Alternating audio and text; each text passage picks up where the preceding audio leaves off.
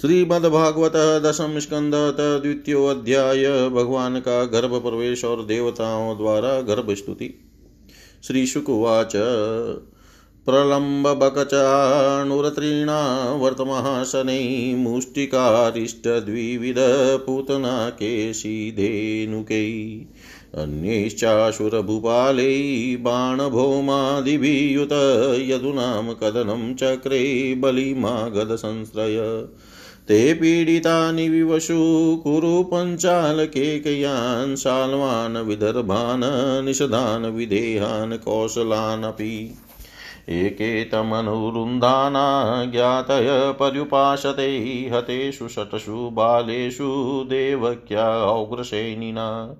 सप्तमौ वैष्णवं धाम यमन्नन्तं प्रचक्षते, गर्भो बभूव देवक्या हर्षशोकविवर्धन। भगवानपि विश्वात्मा विदित्वा कंसजं भयं यदुनाम निजनाथानां योगमायां समादिशत् गच्छ देवी व्रजं भद्रे गोपगोभिरलङ्कृतं रोहिणी वसुदेवस्य भार्यास्ते नन्दगोकुले अन्याश्च कंससविघ्ना विवरेषु वसन्ति। देवक्या जठरे घर्मं शेषाख्यं धाम मामकं ततः सन्निकृष्य रोहिण्या उदरे सन्निवेशय अथाहमंसभागेन देवक्या पुत्रतां शुभे प्राप्स्यामि त्वं यशोदाया नन्दपत्न्यां भविष्यसि। अर्चिष्यन्ति मनुष्यास्त्वां सर्वकाम सर्वकामवरेश्वरीं धूपोपहारबलिभिः सर्वकामवरप्रदां नामधेयानि कुर्वन्ति, स्थानानि च नरा भुवि, दुर्गेति भद्रकालीति, विजया वैष्णवैति च, कुमुदा चण्डिका कृष्णा माधवी, कन्यकेति च, माया नारायणी शानी शारदेत्यम्बिकेति च गर्भसङ्कर्षणात् तं वै प्राहुसङ्कर्षणं भुवि, रामेति लोकरमणाद, बलं बलवदुश्रयात् सन्दिष्टेवं भगवता तथ्योमिति तद्वच प्रतिगृह्य परिक्रम्य गां गता तत तथा करोत्। गर्भे प्रणीते देवक्या रोहिणीं योगनिन्द्रया। अहो विस्त्रसितो गर्भ इति पौरा विचुक्रुषु। भगवानपि विश्वात्मा भक्तानां भयङ्कर आविवेशान् स्वभावेन मम मनानकदुन्दुभै स बिव्रतः पौरुषं धाम भ्राजमानो यथा रवि दुरासदोऽतिदुर्दर्शो भूतानां समभूवः। ततो जगन्मङ्गलमच्युतांसं समाहितं सुरसुतेन देवी।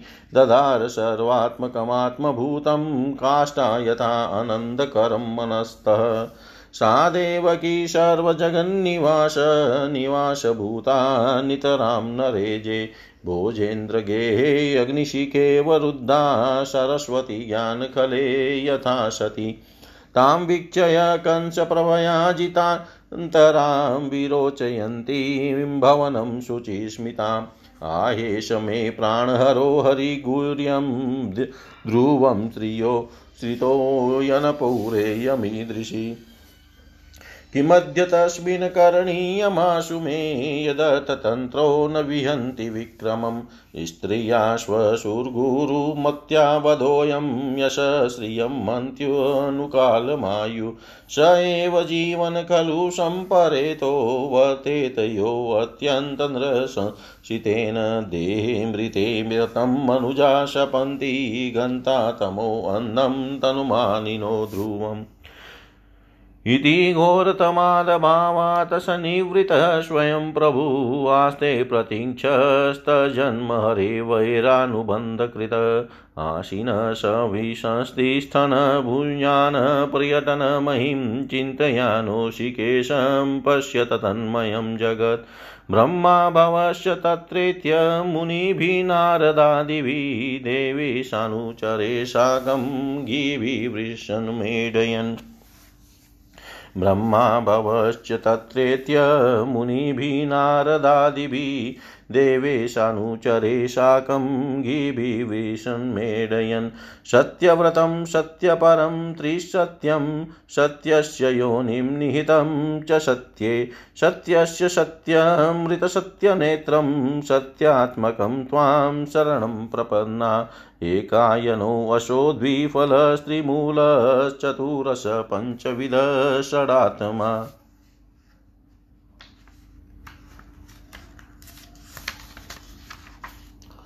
सप्तत्वगष्टविटपो नवाचो दशछदि द्विखगो हि आदिवृक्ष त्वमेक एवास्य शतः प्रसूतिस्त्वं सन्निधानं त्वमनुग्रहश्च। त्वन्मायया संवृतचेतसत्त्वां पश्यन्ति नाना च विपश्चितो ये विवशिरूपाण्यवबोध आत्मा क्षेमाय लोकस्य चराचरस्य। सत्त्वोपपन्नानि सुखावहानि सतां भद्राणि मुखलानां तव्यम्बुजाक्षाखिलसत्त्वधाम्नि समाधिनावेशितचेतसेके त्वदपादतोपोतेन महत्कृतेन कुर्वन्ति गोवत्स्पदं भवाब्धिं स्वयं समुत्तीर्य सुदुस्तरं द्युमन् भवार्णवं भीममदभ्रशो हृदा भवत्पदाम्भोरुहनावमत्र ते निधाय याता सदनुग्रो भवान्। ये अन्ये अरविन्दाक्ष विमुक्तमानिनस्त्वय्यस्तभावादविशुद्धबुद्धय आरुह्य कृत्रेण परं पदं तत् पतन्त्यो पतन्त्यधो अनादृतयुष्मदङ्ग्रह्य तथा न ते माधव तावका क्वचिद् भ्रशयन्ति मार्गा त्वयि बद्धसौहृदा त्वयाभिगुप्ता विचरन्ति निर्भया विनायकानिकपमूर्धसु प्रभो। सत्वं विशुद्धं त्रयते भवान् स्थितो शरीरां श्रेय उपायनं वपु। वेदक्रियायोगतपःसमाधिभिस्तवाहरणं येन जनसमीहते।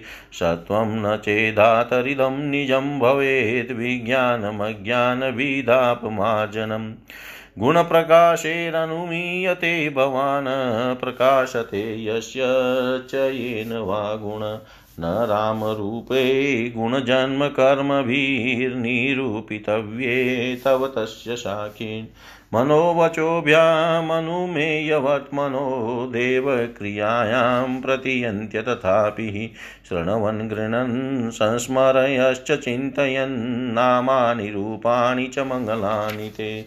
क्रियासु यस्त्वचरणारविन्दयोराविष्टचेता न भवाय कल्पते।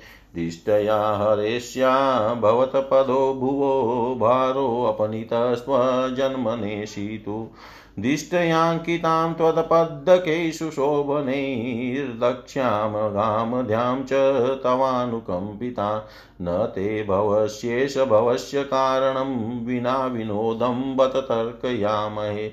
भवो निरोधस्थितिरप्यविद्या कृताय तस्त्वयभयाश्रयात्मनि मतस्याश्वकच्छप नृसिंहवराहंस राजन्यविप्रविबुधेषु कृतावतार।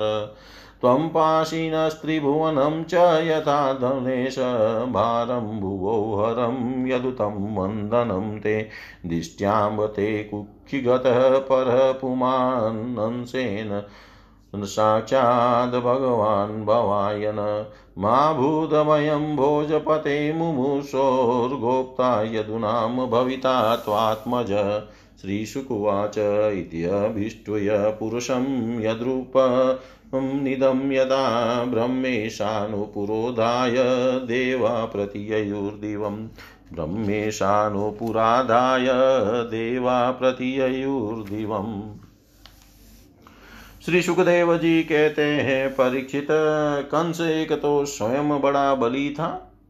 और दूसरे मगन नरेश जरासंध की उसे बहुत बड़ी सहायता प्राप्त की थी।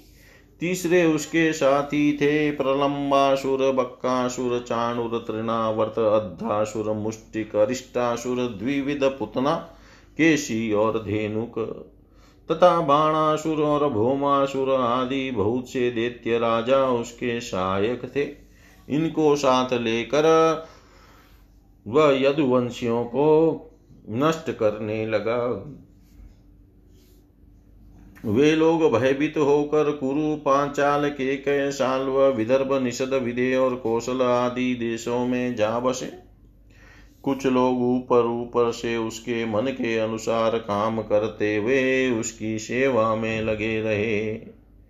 जब कंस ने एक एक करके देवकी के छह बालक मार डाले, तब देवकी के सातवें गर्भ में भगवान के अंश स्वरूप श्री शेष जी जिन्हें अनंत भी कहते हैं पधारे। आनंद स्वरूप शेष जी के गर्भ में आने के कारण देवकी को स्वाभाविक ही हर्ष हुआ, परंतु कंस शायद इसे भी मार डाले, इस भय से उनका शोक भी बढ़ गया। विश्वात्मा भगवान ने देखा कि मुझे ही अपना स्वामी और सर्वस्व मानने वाले यदुवंशी कंस के द्वारा बहुत ही सताए जा रहे हैं। तब उन्होंने अपनी योग माया को यह आदेश दिया, देवी कल्याणी, तुम व्रज में जाओ। वह प्रदेश ग्वालों और गोवों से सुशोभित है। वहाँ नंद बाबा के गोकुल में वसुदेव की पत्नी रोहिणी निवास करती है। उनकी और भी पत्नियाँ कंस से डरकर गुप्त स्थानों में रह रही है। इस समय मेरा वह अंश जिसे शेष कहते हैं, देवकी के उदर में गर्भ रूप में स्थित है, उसे वहाँ से निकाल कर तुम रोहिणी के पेट में रख दो। कल्याणी, अब मैं अपने समस्त ज्ञान बल आदि अंशों के साथ देवकी का पुत्र बनूँगा और तुम नंद बाबा की पत्नी यशोदा के गर्भ से जन्म लेना। तुम लोगों को मुँह मांगे वरदान देने में समर्थ होगी। मनुष्य तुम्हें अपनी समस्त अभिलाषाओं को पूर्ण करने वाली जानकर धूप दीप ने वे देव अन्य प्रकार की सामग्रियों से तुम्हारी पूजा करेंगे। पृथ्वी में लोग तुम्हारे लिए बहुत से स्थान बनाएँगे और दुर्गा, भद्रकाली, विजया, वैष्णवी, कुमुदा, चंडिका, कृष्णा, माधवी, कन्या, माया, नारायणी, ईशानी, शारदा और अंबिका आदि बहुत से नामों से पुकारेंगे। देवकी के गर्भ में से खींचे जाने के कारण शेष जी को लोग संसार में संकर्षण कहेंगे, लोक रंजन करने के कारण राम कहेंगे और बलवानों में श्रेष्ठ होने के कारण बलभद्र भी कहेंगे। जब भगवान ने इस प्रकार आदेश दिया, तब योग माया ने जो आज्ञा ऐसा कहकर उनकी बात शिरोधार्य की और उनकी परिक्रमा करके वे पृथ्वी लोक में चली आई। तथा भगवान ने जैसा कहा था, वैसा ही किया। जब योग माया ने देवकी का गर्भ ले जाकर रोहिणी के उदर में रख दिया तब पूर्वासी बड़े दुख के साथ आपस में कहने लगे, हाय बेचारी, देवकी का यह गर्भ तो नष्ट ही हो गया। भगवान भक्तों को अभय करने वाले हैं, वे सर्वत्र सब रूप में हैं, उन्हें कहीं आना जाना नहीं है, इसलिए वे वसुदेव जी के मन में अपनी समस्त कलाओं के साथ प्रकट हो गए। उसमें विद्यमान रहने पर भी अपने को अव्यक्त से व्यक्त कर दिया। भगवान की ज्योति को धारण करने के कारण वसुदेव जी सूर्य के समान तेजस्वी हो गए। उन्हें देख कर लोगों की आँखें चौंधिया जाती। कोई भी अपने बल पाणी या प्रभाव से उन्हें दबा नहीं सकता था। भगवान के उस ज्योतिर्मय अंश को जो जगत का परम मंगल करने वाला है। वसुदेव जी के आधान किए जाने पर देवी देवकी ने ग्रहण किया। जैसे पूर्व दिशा चंद्र देव को धारण करती है, वैसे ही शुद्ध सत्व से संपन्न देवी देवकी ने विशुद्ध मन से सर्वात्मा एवं आनंद स्वरूप भगवान को धारण किया। भगवान सारे जगत के निवास स्थान है, देव की उनका भी निवास स्थान बन गई, परंतु घड़े आदि के भीतर बंद किए हुए दीपक का और अपनी विद्या दूसरे को न देने वाले ज्ञान खल की श्रेष्ठ विद्या का प्रकाश जैसे चारों ओर नहीं फैलता, वैसे ही कंस कारागार में बंद देवकी की भी उतनी शोभा नहीं हुई। देवकी के घर में भगवान विराजमान हो गए। उसके मुख पर पवित्र मुस्कान थी और उसके शरीर की कांति से बंदी ग्रह जगमगाने लगा था। जब कंस ने उसे देखा, तब वह मन ही मन कहने लगा अब की बार मेरे प्राणों के ग्राहक विष्णु। इसके दे, पहले देव की कभी ऐसी नहीं थी। अब इस विषय में शीघ्र शीघ्र मुझे क्या करना चाहिए? देवकी को मारना तो ठीक न होगा, क्योंकि वीर पुरुष अपने पराक्रम को कलंकित नहीं करते। एक तो यह स्त्री है, दूसरे बहन और तीसरी गर्भवती है। इसको मारने से तो तत्काल ही मेरी कीर्ति, लक्ष्मी और आयु नष्ट हो जाएगी। वह मनुष्य तो जीवित रहने पर भी मरा हुआ ही है, जो अत्यंत क्रूरता का व्यवहार करता है। उसकी मृत्यु के बाद लोग उसे गाली देते हैं। इतना ही नहीं, वह देह अभिमानियों के योग्य घोर नरक में भी अवश्य अवश्य जाता है। यद्यपि कंस देवकी को मार सकता था, किंतु स्वयं ही वह इस अत्यंत क्रूरता के विचार से निवृत्त हो गया। अब भगवान के प्रति दृढ़ वैर का भाव मन में गांठ कर उनके जन्म की प्रतीक्षा करने लगा। वह उठते, बैठते, खाते, पीते, सोते, जागते और चलते, फिरते, सर्वदा ही श्री कृष्ण के चिंतन में लगा रहता। जहाँ उसकी आँख पड़ती, जहाँ कुछ खड़का होता, वहाँ उसे श्री कृष्ण दिख जाते। इस प्रकार उसे सारा जगत ही श्री कृष्णमय दिखने लगा। परिचित भगवान शंकर और ब्रह्मा जी कंस के कैद खाने में आए। उनसे, उनके साथ अपने अनुचरों के सहित समस्त देवता और नारद आदि ऋषि भी थे। वे लोग सुमधुर वचनों से सबकी अभिलाषा पूर्ण करने वाले श्री हरि की इस प्रकार स्तुति करने लगे। प्रभो, आप सत्य संकल्प है। सत्य ही आपकी प्राप्ति का श्रेष्ठ साधन है। सृष्टि के पूर्व प्रलय के पश्चात और संसार की स्थिति के समय इन सत असत्य अवस्थाओं में भी आप सत्य हैं। पृथ्वी, जल, तेज, वायु और आकाश, इन पाँच दृश्यमान सत्यों के आप ही कारण हैं और उनमें अंतर्यामी रूप से विराजमान भी है। आप इस दृश्यमान जगत के परमार्थ स्वरूप हैं। आप भी मधुरवाणी और समदर्शन के प्रवर्तक हैं। भगवान, आप तो बस सत्य स्वरूप ही हैं। हम सब आपकी शरण में आए हैं। यह संसार क्या है? एक सनातन वृक्ष है, इस वृक्ष का आश्रय है एक प्रकृति। इसके दो फल हैं, सुख और दुख। तीन जड़े हैं सत्व रज और तम। चार रस है, धर्म, अर्थ, काम और मोक्ष। इसके जानने के पाँच प्रकार है। श्रोत्र त्वचा, नेत्र, रसना और नाशिका इसके छह स्वभाव है, पैदा होते होना, रहना, बढ़ना, बदलना, घटना और नष्ट हो जाना, इस वृक्ष की छाल है, सात धातुएँ रसम, रुधिर, मांस मेद अस्थि, मज़ा और शुक्र, आठ शाखाएँ हैं, पाँच महाभूत, मन, बुद्धि और अहंकार, इसमें मुख आदि नवो द्वार खोडर है, प्राण, अपान, व्यान, उदान, समान, नाग, कुर्म, कृकल, देवदत्त और धनंजय, ये दस प्राण ही इसके दस पत्ते हैं, इस संसार रूप वृक्ष पर दो पक्षी हैं, जीव और ईश्वर। इस संसार रूप वृक्ष की उत्पत्ति के आधार एकमात्र आप ही हैं। आप में ही इसका प्रलय होता है और आपके ही अनुग्रह से इसकी रक्षा भी होती है। जिनका चित आपकी माया से आवृत हो रहा है, इस सत्य को समझने की शक्ति खो बैठा है। वे ही उत्पत्ति, स्थिति और प्रलय करने वाले ब्रह्मादि देवताओं के अनेक देखते हैं। वर्मादि देव, ब्रह्मादि देवताओं को अनेक देखते हैं। तत्वज्ञानी पुरुष तो सबके रूप में केवल आपका ही दर्शन करते हैं। आप ज्ञान स्वरूप आत्मा है। चराचर जगत के कल्याण के लिए ही अनेकों रूप धारण करते हैं। आपके वे रूप विशुद्ध प्राकृत सत्वमय होते हैं और संत पुरुषों को बहुत सुख देते हैं। साथ ही दुष्टों को उनकी दुष्टता का दंड भी देते हैं। उनके लिए अमंगल भय भी होते हैं। कमल के समान कोमल अनुग्रह वाले, नेत्रों वाले अनुग्रह भरे नेत्रों वाले प्रभो, कुछ बिरले लोग ही आपके समस्त पदार्थों और प्राणियों के आश्रय स्वरूप रूप में पूर्ण एकाग्रता से अपना चित लगा पाते हैं और आपके चरण कमल रूपी जहाज़ का आश्रय लेकर इस संसार सागर को बछड़े के, खुर के, गड्ढे के समान अनायास ही पार कर जाते हैं। क्यों न हो?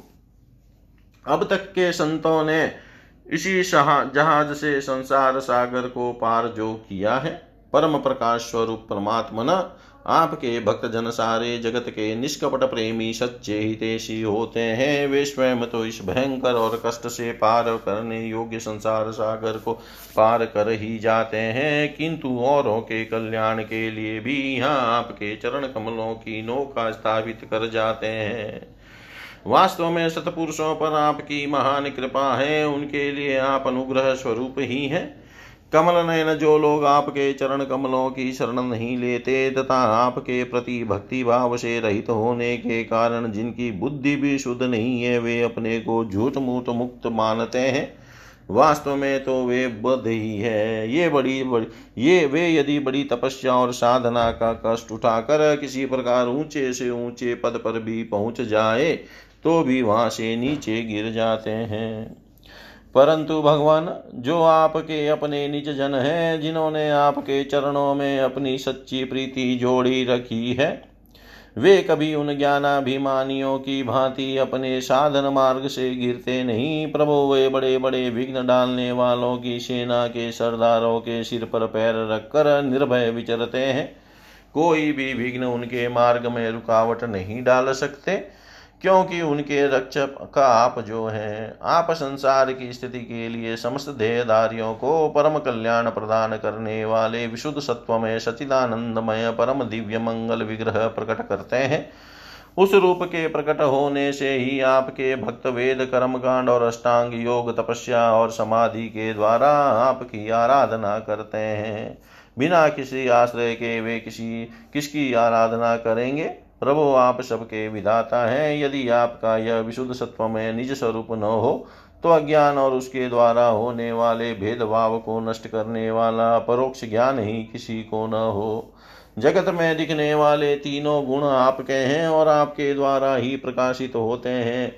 यह सत्य है, परंतु इन गुणों की प्रकाशक वृत्तियों से आपके स्वरूप का केवल अनुमान ही होता है। वास्तविक स्वरूप का साक्षात्कार नहीं होता।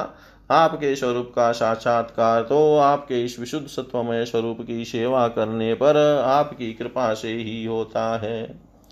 भगवान मन और वेदवाणी के द्वारा केवल आपके स्वरूप का अनुमान मात्र होता है, क्योंकि आप उनके द्वारा दृश्य नहीं, उनके साक्षी हैं, इसलिए आपके गुण, जन्म और कर्म आदि के द्वारा आपके नाम और रूप का निरूपण नहीं किया जा सकता। फिर भी प्रभो आपके भक्तजन उपासना आदि क्रिया योगों के द्वारा आपका साक्षात्कार तो करते ही है। जो पुरुष आपके मंगलमय नामों और रूपों का श्रवण, कीर्तन, स्मरण और ध्यान करता है और आपके चरण कमलों की सेवा में ही अपना चित लगाए रहता है, उसे फिर जन्म मृत्यु रूप संसार के चक्र में नहीं आना पड़ता। संपूर्ण दुखों को के हरने वाले भगवान आप सर्वेश्वर हैं, यह पृथ्वी तो आपका चरण कमल ही है, आपके अवतार से इसका भार दूर हो गया। धन्य है प्रभु हमारे लिए, यह बड़े सौभाग्य की बात है कि हम लोग आपके सुंदर सुंदर चिन्हों से युक्त चरण कमलों के द्वारा विभूषित पृथ्वी को देखेंगे और स्वर्ग लोगों को, लोग, लोक को भी आपकी कृपा से कृतार्थ देखेंगे। प्रभु, आप अजन्मा हैं। यदि आपके जन्म के कारण के संबंध में हम कोई तर्क ना करें तो यही कह सकते हैं कि यह आपका एक लीला विनोद है। ऐसा कहने का कारण यह है कि आप तो द्वैत के लेश से रहित सर्वाधिष्ठान स्वरूप हैं और इस जगत की उत्पत्ति स्थिति तथा प्रलय अज्ञान के द्वारा आप में आरोपित हैं। प्रभु, आपने जैसे अनेकों बार मत्स्य है, ग्रीव गच्छप नरसिंह वराह हंस राम परशुराम और वामन अवतार धारण करके हम लोगों की और तीनों लोगों की रक्षा की है, वैसे ही आप इस बार पृथ्वी का भार हरण कीजिए। यदुनंदन हम आपके चरणों में वंदना करते हैं। देवकी जी को संबोधित करके माता जी यह बड़े सौभाग्य की बात है कि आपकी कोख में हम सबका कल्याण करने के लिए स्वयं भगवान पुरुषोत्तम अपने ज्ञान बला आदि अंशों के साथ पधारे हैं। अब आप कंस से तनिक भी मत डरिए। अब तो वह कुछ ही दिनों का मेहमान है। आपका पुत्र यदुवंश की रक्षा करेगा। श्री सुखदेव जी कहते हैं, परीक्षित ब्रह्मादि देवताओं ने इस प्रकार भगवान की स्तुति की। उनका यह रूप यह है, इस प्रकार निश्चित रूप से तो कहा नहीं जा सकता। सब अपनी अपनी मति के अनुसार उनका निरूपण करते हैं। इसके बाद ब्रह्मा और शंकर जी को आगे करके देवगण स्वर्ग में चले गए। इति श्रीमद्भागवते महापुराणे पारमहंस्यां सैनायां दशमस्कन्धे पूर्वार्धे गर्भगतः विष्णु ब्रह्मादिकृतस्तुतीनामदित्योऽध्याय सर्वं श्रीशां सदाशिवार्पणम् अस्तु। ॐ विष्णवे नमः, ॐ विष्णवे नमः, ॐ विष्णवे नमः। श्रीमद्भागवतः दशम स्कंध तृतीयोऽध्याय भगवान का प्राकट्य। श्रीशुकुवाच। अथ सर्वगुणोपेत्कालपरं शोभन यय्यो वाजनजनमक्षं शान्तक्ष ग्रहतारकं। दिश प्रसेदुर्गगनं निर्मलो ओडुगणोदयं महीमङ्गलभूयिष्टपूरग्रामव्रजाकरा नद्य प्रशनसलिला हिदा जलरूय श्रिय द्विजालिकुल्लसन्नान्दस्तबकावनराजय ववो वायुसुक्स्पर्श पुण्यगन्धवः शुचि। अग्न्यश्च द्विजातीनां शान्तास्तत्र समिन्दत। मनास्यासन् प्रसन्नानि साधूनामसुरद्रुहां जायमाने अजने तस्मिन्नेदुदुन्दुभयो दिवि। जगुकिनरगन्धर्वास्तुष्ट्वौषिधचारणा विद्याधर्यश्च न नृतुरप्सरोभिशमं तदा। मुमुचु मुनयो देवा, सुमनांसि मुदान्विता, मन्दं मन्दं जलधरा जग्जुरनुसागरम् निशिते तम उद्भूते, जायमाने जनार्दने देवक्यां देवरूपिण्यां विष्णु सर्वगुहाशय। आविरासीद यथा प्राच्यां दिसिन्धुरिव पुष्कल, तमद्भुतं बालकं भुजेक्षणं, चतुर्भुजं शङ्खगदायुधायुतं, श्रीवत्सलक्ष्मं गलशोभिकौस्तुभं पीताम्बरं सान्द्रपयोदशोभगम् महावैदूर्यकिरीटकुण्डलत्विषा परिशवक्तसहस्रकुन्तलम् उद्दाम काञ्चन्दङ्कङ्कणादिभिर्विरोचमान वसुदेव ऐक्षत स विस्मयोतफुलविलोचनो हरिं सुतं विलोक्यानकदुन्दुभिस्तदा। कृष्णावतारोत्सवसम्भ्रमोऽस्पशन् मुदा द्विजेव्ययुतमाप्लुतो गवान् अथेनमस्तोदवधार्य पुरुषं परं नताङ्गकृतलिखिताञ्जलि स्वरोचिषा भारतसुतिका गृहं विरोचयन्तं गतभिप्रभाववित् वसुदेव उवाच विदितोऽसि भवान् साक्षात् पुरुषप्रकृते पर केवलानुभावनन्दस्वरूप सर्वबुद्धिदृ। स एव शवप्रकृत्येदं सृष्टवाग्रे त्रिगुणात्मकम् तदनुं त्वं ह्यप्रविष्ट प्रविष्ट इव भाव्यसे। यथेम्यविकृता भावास्तथा ते विकृतैः सह नानावीर्या पृथग्भूता विराजं जनयन्ति। सन्निपत्य समुत्पाद्य दृश्यन्ते अनुगता इव प्रागेव विद्यमानत्वान्तेषामिव सम्भव। एवं भवान् बुधयनुमेयलक्षणैर्ग्राह्यै गुणैशनपि तदनु तद्गुणाग्रह। अनावृतत्वाद्बहिरन्तरं न ते सर्वस्य सर्वात्मनात्मवस्तुन। य आत्मनो दृश्यगुणेषु सन्निति वयवस्यते स व्यतिरेकतो बुध। विनानुवादं न च तन्मिनिमनीषितं सम्यग्यतस्त्यक्तमुपाददत् पुमान् त्वतोऽस्य जन्मस्थितिसंयमान् विभो वदन्त्यनियादगुणादविक्रियात्। त्वईश्वरे भ्रमणिनो विरुध्यते, त्वदाश्रयत्वादुपचर्यते गुणे।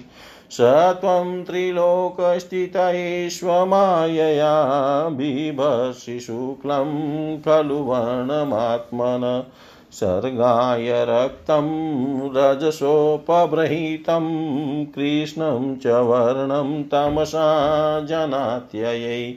त्वमस्य लोकस्य विभोरिरक्षिषुर्गृहे अवतीर्णोऽसि ममाखिलेश्वर राजन्यसंज्ञासुरकोटियुतपैर्निव्यूयमाना नियनिष्यसे चमु अयं त्वसभ्यस्तव जनमनो गृहे श्रुत्वाग्रजास्त्यन्यवधीतसुरेश्वर स तेऽवतारं पुरुषैः समर्पितं श्रुत्वा गुणेवाभिशरत्युदायुध।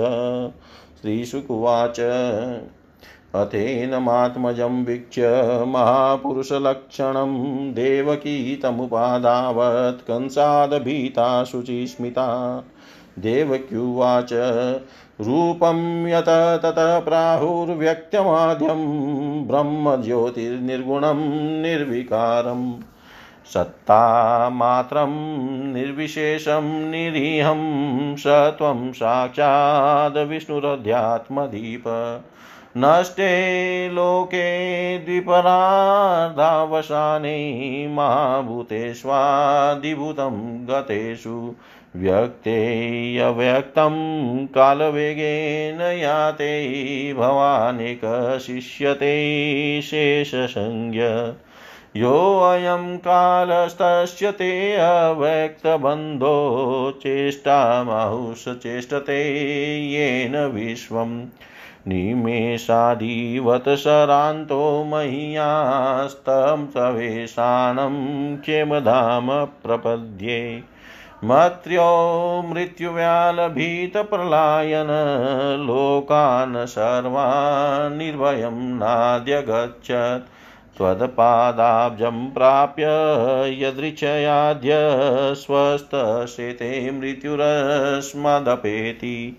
स त्वं घोरदुग्रसेनात्मजानस्त्राहि त्रस्तान् भृत्य वित्राशासि रूपं चेदं पौरुषं ध्यानधिष्णयं मा प्रत्यक्षं मांसदृशां कृषिष्ठा। जन्मते मयशो पापो मा विद्यान् मधुसूदन् समुद्विजे भवदेतो कंसदहमधीरधि। उपसंहर विश्वात्मनदो रूपमलौकिकम् शङ्खचक्रगदा पद्मश्रियाजुष्टं चतुर्भुजम्। विश्वं यदेतत्स्वतनो निशान्ते यथावकाशं पुरुषं परो भवान्। बिभति सोऽयं मम गर्भगो भूदहो नृलोकस्य विडमनं हि तत्। श्रीभगवानुवाच त्वामेव पूर्वसर्गे भूपृशिनस्वाम्भुवे सती तदायं सुतपा नाम प्रजापतिर्कल्मषः। युवां वै भ्रमणादिष्टो प्रजासर्गे यदा ततः संनियमेन्द्रियग्रामं ते पाते परमं तपः। वशपाता तपहिमधर्मकालगुणाननु सहमानो श्वासरोध विनिधूर्तमनोमल्यो मलो शीर्णपर्णानिलाहारवुपशान्तेन चेतसा।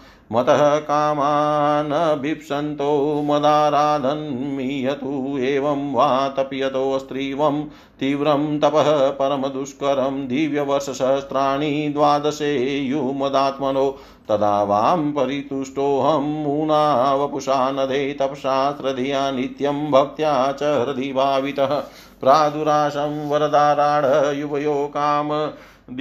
दित्सया व्रियतां वर इत्युक्ते मादृशो वामृतः सुतः अजुष्टग्राम्य विषया वन वनपत्यो च दम्पती न अपवर्गं मे मोहितो मम मायया गते मयि युवां लब्ध्वा वरं मत्सदृशं सुतं ग्राम्यान् भोगान् भुञ्जातां युवां प्राप्तमनोरथो अदृष्टवान्यतमं लोके शीलोदार्य गुणे समम् अहं सुतो वाम भवं प्रेष्णिगर्भ इति श्रुतः तयोर्वां पुनरेवाहमदित्यामाशकश्यपातुपेन्द्र इति विख्यातो वामनत्वाच वामनः।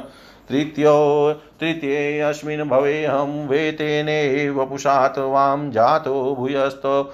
येरेव सत्यं मे व्याहतं सति, एतद्वा दर्शितं रूपं प्राग्जन्म।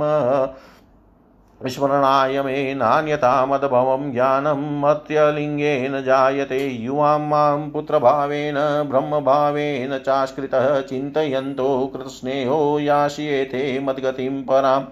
श्रीशुकुवाच इत्युक्त्वाशिधरैस्तूष्णीं भगवानात्ममायया पित्रो सम्पश्यतो सद्यो बभूव प्राकृतः शिशु ततश्च शौरी भर्गवत्प्रचोदितः सुतं समादाय स श्रुतिका गृहात् यदा बहिः गन्तुमीयेष तहर्यजायां योगमाया जनीनन्दजायया।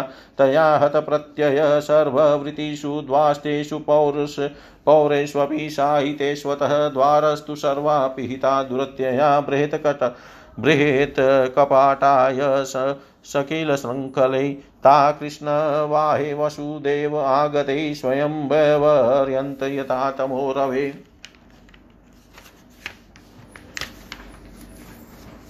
ववर्षपर्जन्य उपांशु गर्जितः शेषोऽन्वगदातवादि निवारयन् फणे मघो निवसत् सकृदः यमुना यमानुजा गम्भीरतोय तोयो गजवो मी वेफेनिला भयानकावर्तशताकुला नदीमार्ग ददो सिन्धुरिव श्रियपते नन्दव्रजं शौरीरूपेत्य तत्र तान् गोपान् प्रसुप्तानुप्लभ्य निद्रया सूतं यशोदा शयने निधाय तत् सुतामुपादाय पुनः गृहान् गात्। देवक्या शयनेन्यस्य वसुदेवोऽवतदारिकां प्रतिमुच्य पदो लोहमास्ते पूर्ववदावृतः यशोदानन्दपत्नी च जातं परमबुध्यत न तल्लिङ्गं परिश्रान्ता निद्रयापगः स्मृति। लिङ्गपरिश्रान्ता निद्रयापगतः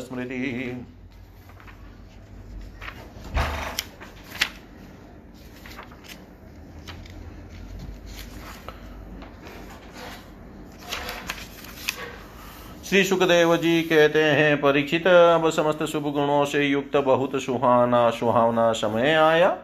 रोहिणी नक्षत्र था, आकाश के सभी नक्षत्र ग्रह और तारे शांत सौम्य हो रहे थे। दिशाएँ स्वच्छ प्रसन्न थी, निर्मल आकाश में तारे जगमगा रहे थे। पृथ्वी के बड़े बड़े नगर छोटे छोटे गाँव हीरों की बस्तियाँ और हीरे आदि की खाने मंगलमय हो रही थी। नदियों का जल निर्मल हो गया था। रात्रि के समय भी सरोवरों में कमल खिल रहे थे। वन में वृक्षों की पंक्तियाँ रंग बिरंगे पुष्पों के गुच्छों से लद गई थी। कहीं पक्षी चहक रहे थे तो कहीं भौरे गुनगुना रहे थे। उस समय परम पवित्र और शीतल मंद सुगंध वायु अपने स्पर्श से लोगों को सुखदान करती हुई बह रही थी। ब्राह्मणों के अग्निहोत्र की कभी न बुझने वाली अग्निया जो कंस के अत्याचार से बुझ गई थी, वे इस समय अपने आप जल उठी। संत पुरुष पहले से ही चाहते थे कि असुरों की बढ़ती न हो पाए। अब उनका मन सहसा प्रसन्नता से भर गया। जिस समय भगवान के आविर्भाव का अवसर आया स्वर्ग में देवताओं की धुन धुम्बियाँ अपने आप बज उठी। किन्नर और गंधर्व मधुर स्वर में गाने लगे तथा सिद्ध और चरण भगवान के मंगलमय गुणों की स्तुति करने लगे। विद्याधरिया अप्सराओं के साथ नाचने लगी बड़े बड़े देवता और ऋषि मुनि। आनंद से भरकर पुष्पों की वर्षा करने लगे। जल से भरे हुए बादल समुद्र के पास जाकर धीरे धीरे गर्जना करने लगे। जन्म मृत्यु के चक्र से छुड़ाने वाले जनार्दन के अवतार का समय था। निशिथ चारों ओर अंधकार का साम्राज्य था। उसी समय सबके हृदय में विराजमान भगवान विष्णु देव रूपिणी देवकी के गर्भ से प्रकट हुए। जैसे पूर्व दिशा में सोलह कलाओं से पूर्ण चंद्रमा का उदय हुआ हो। वसुदेव जी ने देखा उनके सामने एक अद्भुत बालक है। उसके नेत्र कमल के समान कोमल और विशाल है। चार समुद्र सुंदर हाथों में शंख, गदा, चक्र और कमल लिए हुए हैं। वक्ष स्थल पर श्री वत्स का चिन्ह अत्यंत सुंदर स्वर्णमयी रेखा है। गले में कौस्तुभ मणि झिलमिला रही है। वर्षा कालीन मेघ के समान परम सुंदर श्यामल शरीर पर मनोहर पिताम्बर पहरा रहा है। बहुमूल्य वैदुर्य मणि के किरीट और कुंडल की कांति से सुंदर सुंदर घुंघराले बाल सूर्य की किरणों के समान चमक रहे हैं कमर में चमचमाती करधनी की लड़ियाँ लटक रही है बाहों में बाजू बंद और कलाइयों में कंकन शोभायमान हो रहे। हैं इन सब आभूषणों से सुशोभित बालक के अंग अंग से अनोखी छटा छिटक रही है। जब वसुदेव जी ने देखा कि मेरे पुत्र के रूप में तो स्वयं भगवान ही आए हैं, तब पहले तो उन्हें असीम आश्चर्य हुआ। फिर आनंद से उनकी आँखें खिल उठी। उनका रोम रोम परमानंद में मग्न हो गया। श्री कृष्ण का जन्मोत्सव मनाने की उतावली में उन्होंने उसी समय ब्राह्मणों के लिए दस हज़ार गाय गायों का संकल्प कर दिया। परीक्षित भगवान श्री कृष्ण अपनी अंग कांति से श्रुतिका ग्रह को जगमगा कर रहे थे। जब वसुदेव जी को यह निश्चय हो गया कि ये तो परम पुरुष परमात्मा ही है, तब भगवान का प्रभाव जान लेने से उनका सारा भय जाता रहा। अपनी बुद्धि स्थिर करके उन्होंने भगवान के चरणों में अपना सिर झुका दिया और फिर हाथ जोड़कर वे उनकी स्तुति करने लगे। वसुदेव जी ने कहा मैं समझ गया कि आप प्रकृति से अतीत साक्षात पुरुषोत्तम है। आपका स्वरूप है केवल अनुभव और केवल आनंद। आप समस्त बुद्धियों के एकमात्र साक्षी हैं। आप ही सर्ग के आदि में अपनी प्रकृति से त्रिगुणमयी जगत की सृष्टि करते हैं। फिर उसमें प्रविष्ट न होने पर भी आप प्रविष्ट के समान जान पड़ते हैं। जैसे जब तक महतत्व आदि कारण तत्व पृथक पृथक रहते हैं, तब तक इनकी शक्ति भी पृथक पृथक होती है। जब वे इंद्रियादि सोलह विकारों के साथ मिलते हैं, तभी इस ब्रह्मांड की रचना करते हैं और इसे उत्पन्न करके इसी में अनुप्रविष्ट से जान पड़ते हैं। परंतु सच्ची बात तो यह है कि वे किसी भी पदार्थ में प्रवेश नहीं करते। ऐसा होने का कारण यह है कि उनसे बनी हुई जो भी वस्तु है, उसमें वे पहले से ही विद्यमान रहते हैं। ठीक वैसे ही बुद्धि के द्वारा केवल गुणों के लक्षणों का ही अनुमान किया जाता है और इंद्रियों के द्वारा केवल गुणमय विषयों का ही की ग्रहण होता है। यद्यपि आप उनमें रहते हैं, फिर भी उन गुणों के ग्रहण से आपका ग्रहण नहीं होता। इसका कारण यह है कि आप सब कुछ हैं सबके अंतर्यामी है। और परमार्थ सत्य आत्म स्वरूप है। गुणों का आवरण आपको ढक नहीं सकता, इसलिए आप में न बाहर है, न भीतर। फिर आप किसमें प्रवेश करेंगे? इसलिए प्रवेश न करने पर भी आप प्रवेश किए हुए के समान दिखते हैं। जो अपने इन दृश्य गुणों को अपने से पृथक मानकर सत्य समझता है, वह ज्ञानी है। क्योंकि विचार करने पर ये देह गे आदि पदार्थ वाग विलास के सिवा और कुछ नहीं सिद्ध होते। विचार के द्वारा जिस वस्तु का अस्तित्व सिद्ध नहीं होता, बल्कि जो बाधित हो जाती है, उसको सत्य मानने वाला पुरुषमान पुरुष बुद्धिमान कैसे हो सकता है? प्रभु कहते हैं कि आप स्वयं समस्त क्रियाओं, गुणों और विकारों से रहित हैं। फिर भी इस जगत की सृष्टि, स्थिति और प्रलय आप से ही होते हैं। यह बात परम ऐश्वर्यशाली पर ब्रह्म परमात्मा आपके लिए असंगत नहीं है, क्योंकि तीनों गुणों के आश्रय आप ही हैं। इसलिए उन गुणों के कार्य आदि का आप में ही आरोप किया जाता है। आप ही तीनों लोकों की रक्षा करने के लिए अपनी माया से सत्वमय, शुक्लवर्ण, पोषणकारी विष्णु रूप धारण करते हैं उत्पत्ति के लिए रज प्रधान रक्त वर्ण सृजनकारी ब्रह्म रूप और प्रलय के समय तमो गुण प्रधान कृष्ण वर्ण संहारकारी रुद्र रूप स्वीकार करते हैं।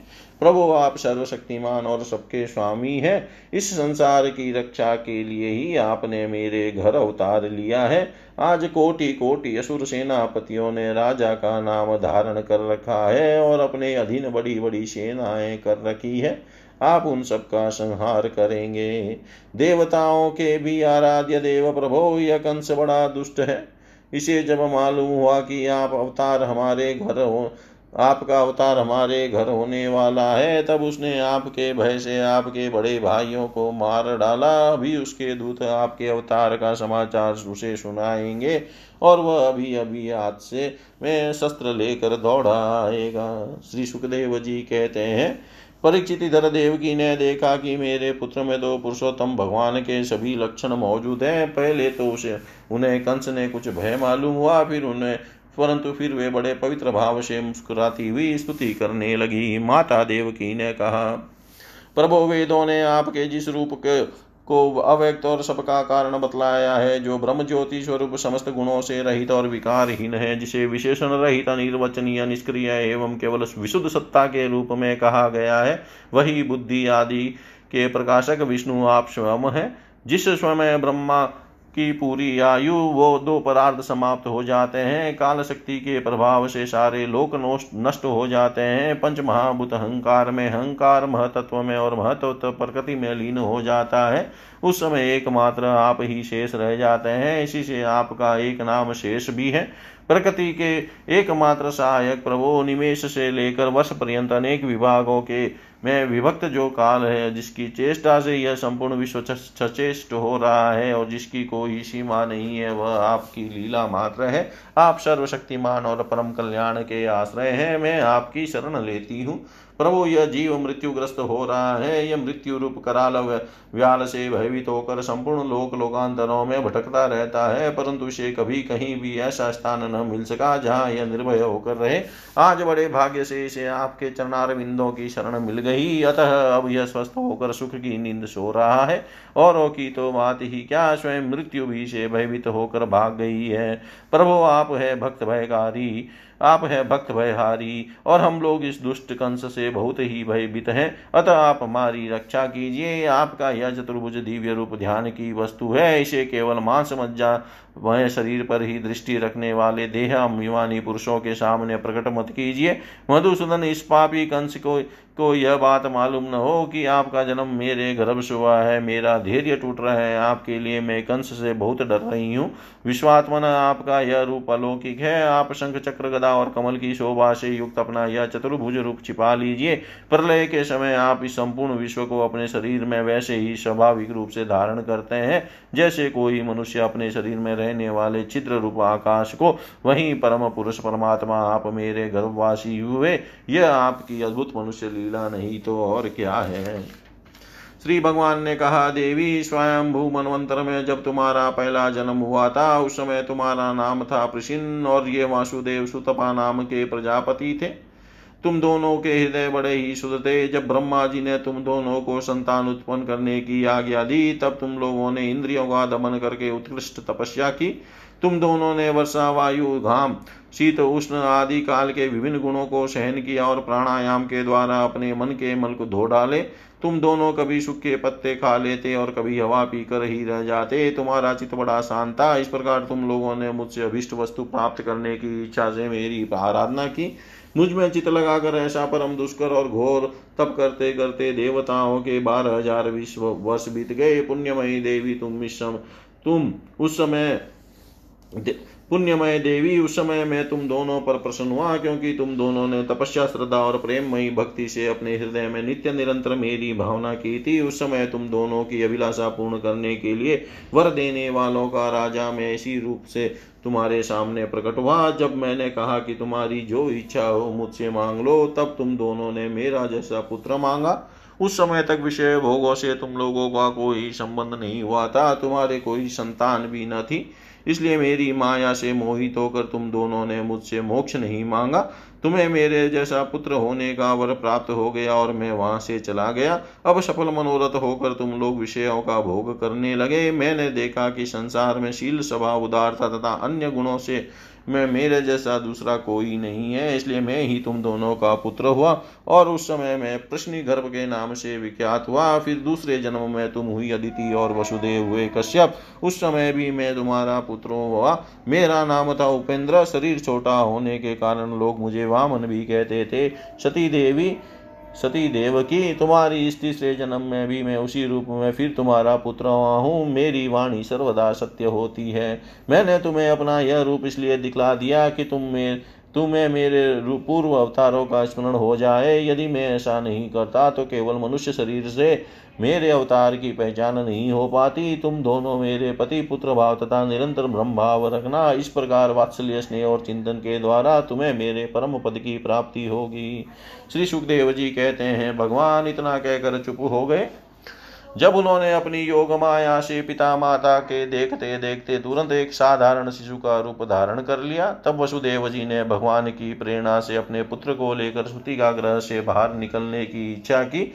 उसी समय नंद पत्नी यशोदा के गर्भ से उस योग माया का जन्म हुआ जो भगवान की शक्ति होने के कारण उनके समान ही जन्म रहित है। उसी योग माया ने द्वारपाल और पूर्ववासियों की समस्त इंद्रिय वृत्तियों की चेतना हर ली। वे सब के सब अचेत होकर सो गए।